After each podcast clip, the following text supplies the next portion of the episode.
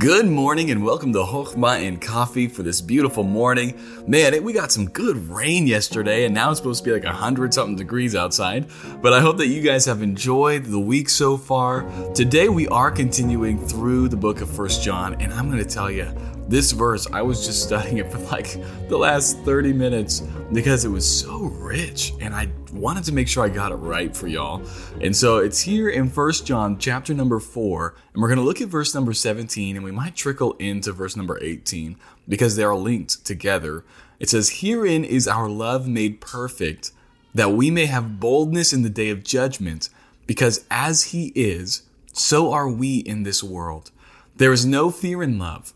But perfect love casteth out fear, because fear hath torment, and he that feareth is not made perfect in love." Okay, so, man, there is so much going on here.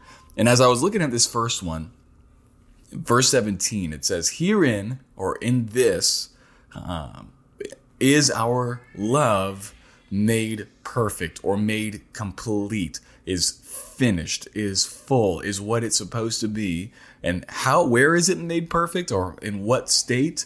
It says, "In that we may have boldness in the day of judgment."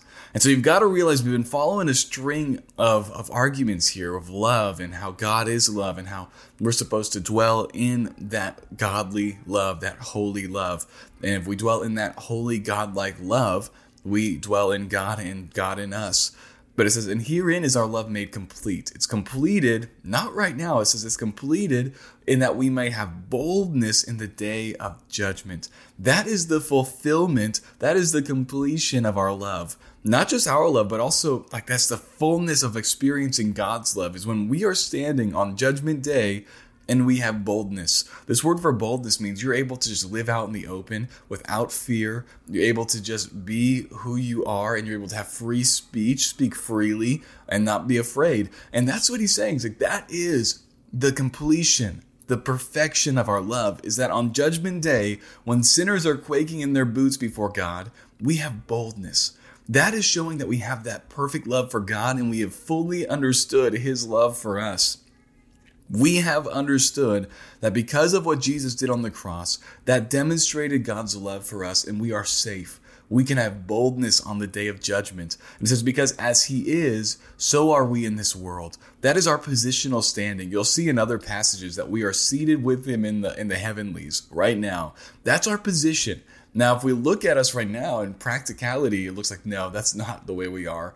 But in position with God, because of Christ's sacrifice, we are holy. Because of what he has done, he can call us saints, which means holy ones. We are like him in position. In practice, we are being sanctified and one day will be glorified. But in position, we have been forgiven. We have been justified. We have been glorified according to Romans chapter 8. And so, friends, this is so rich.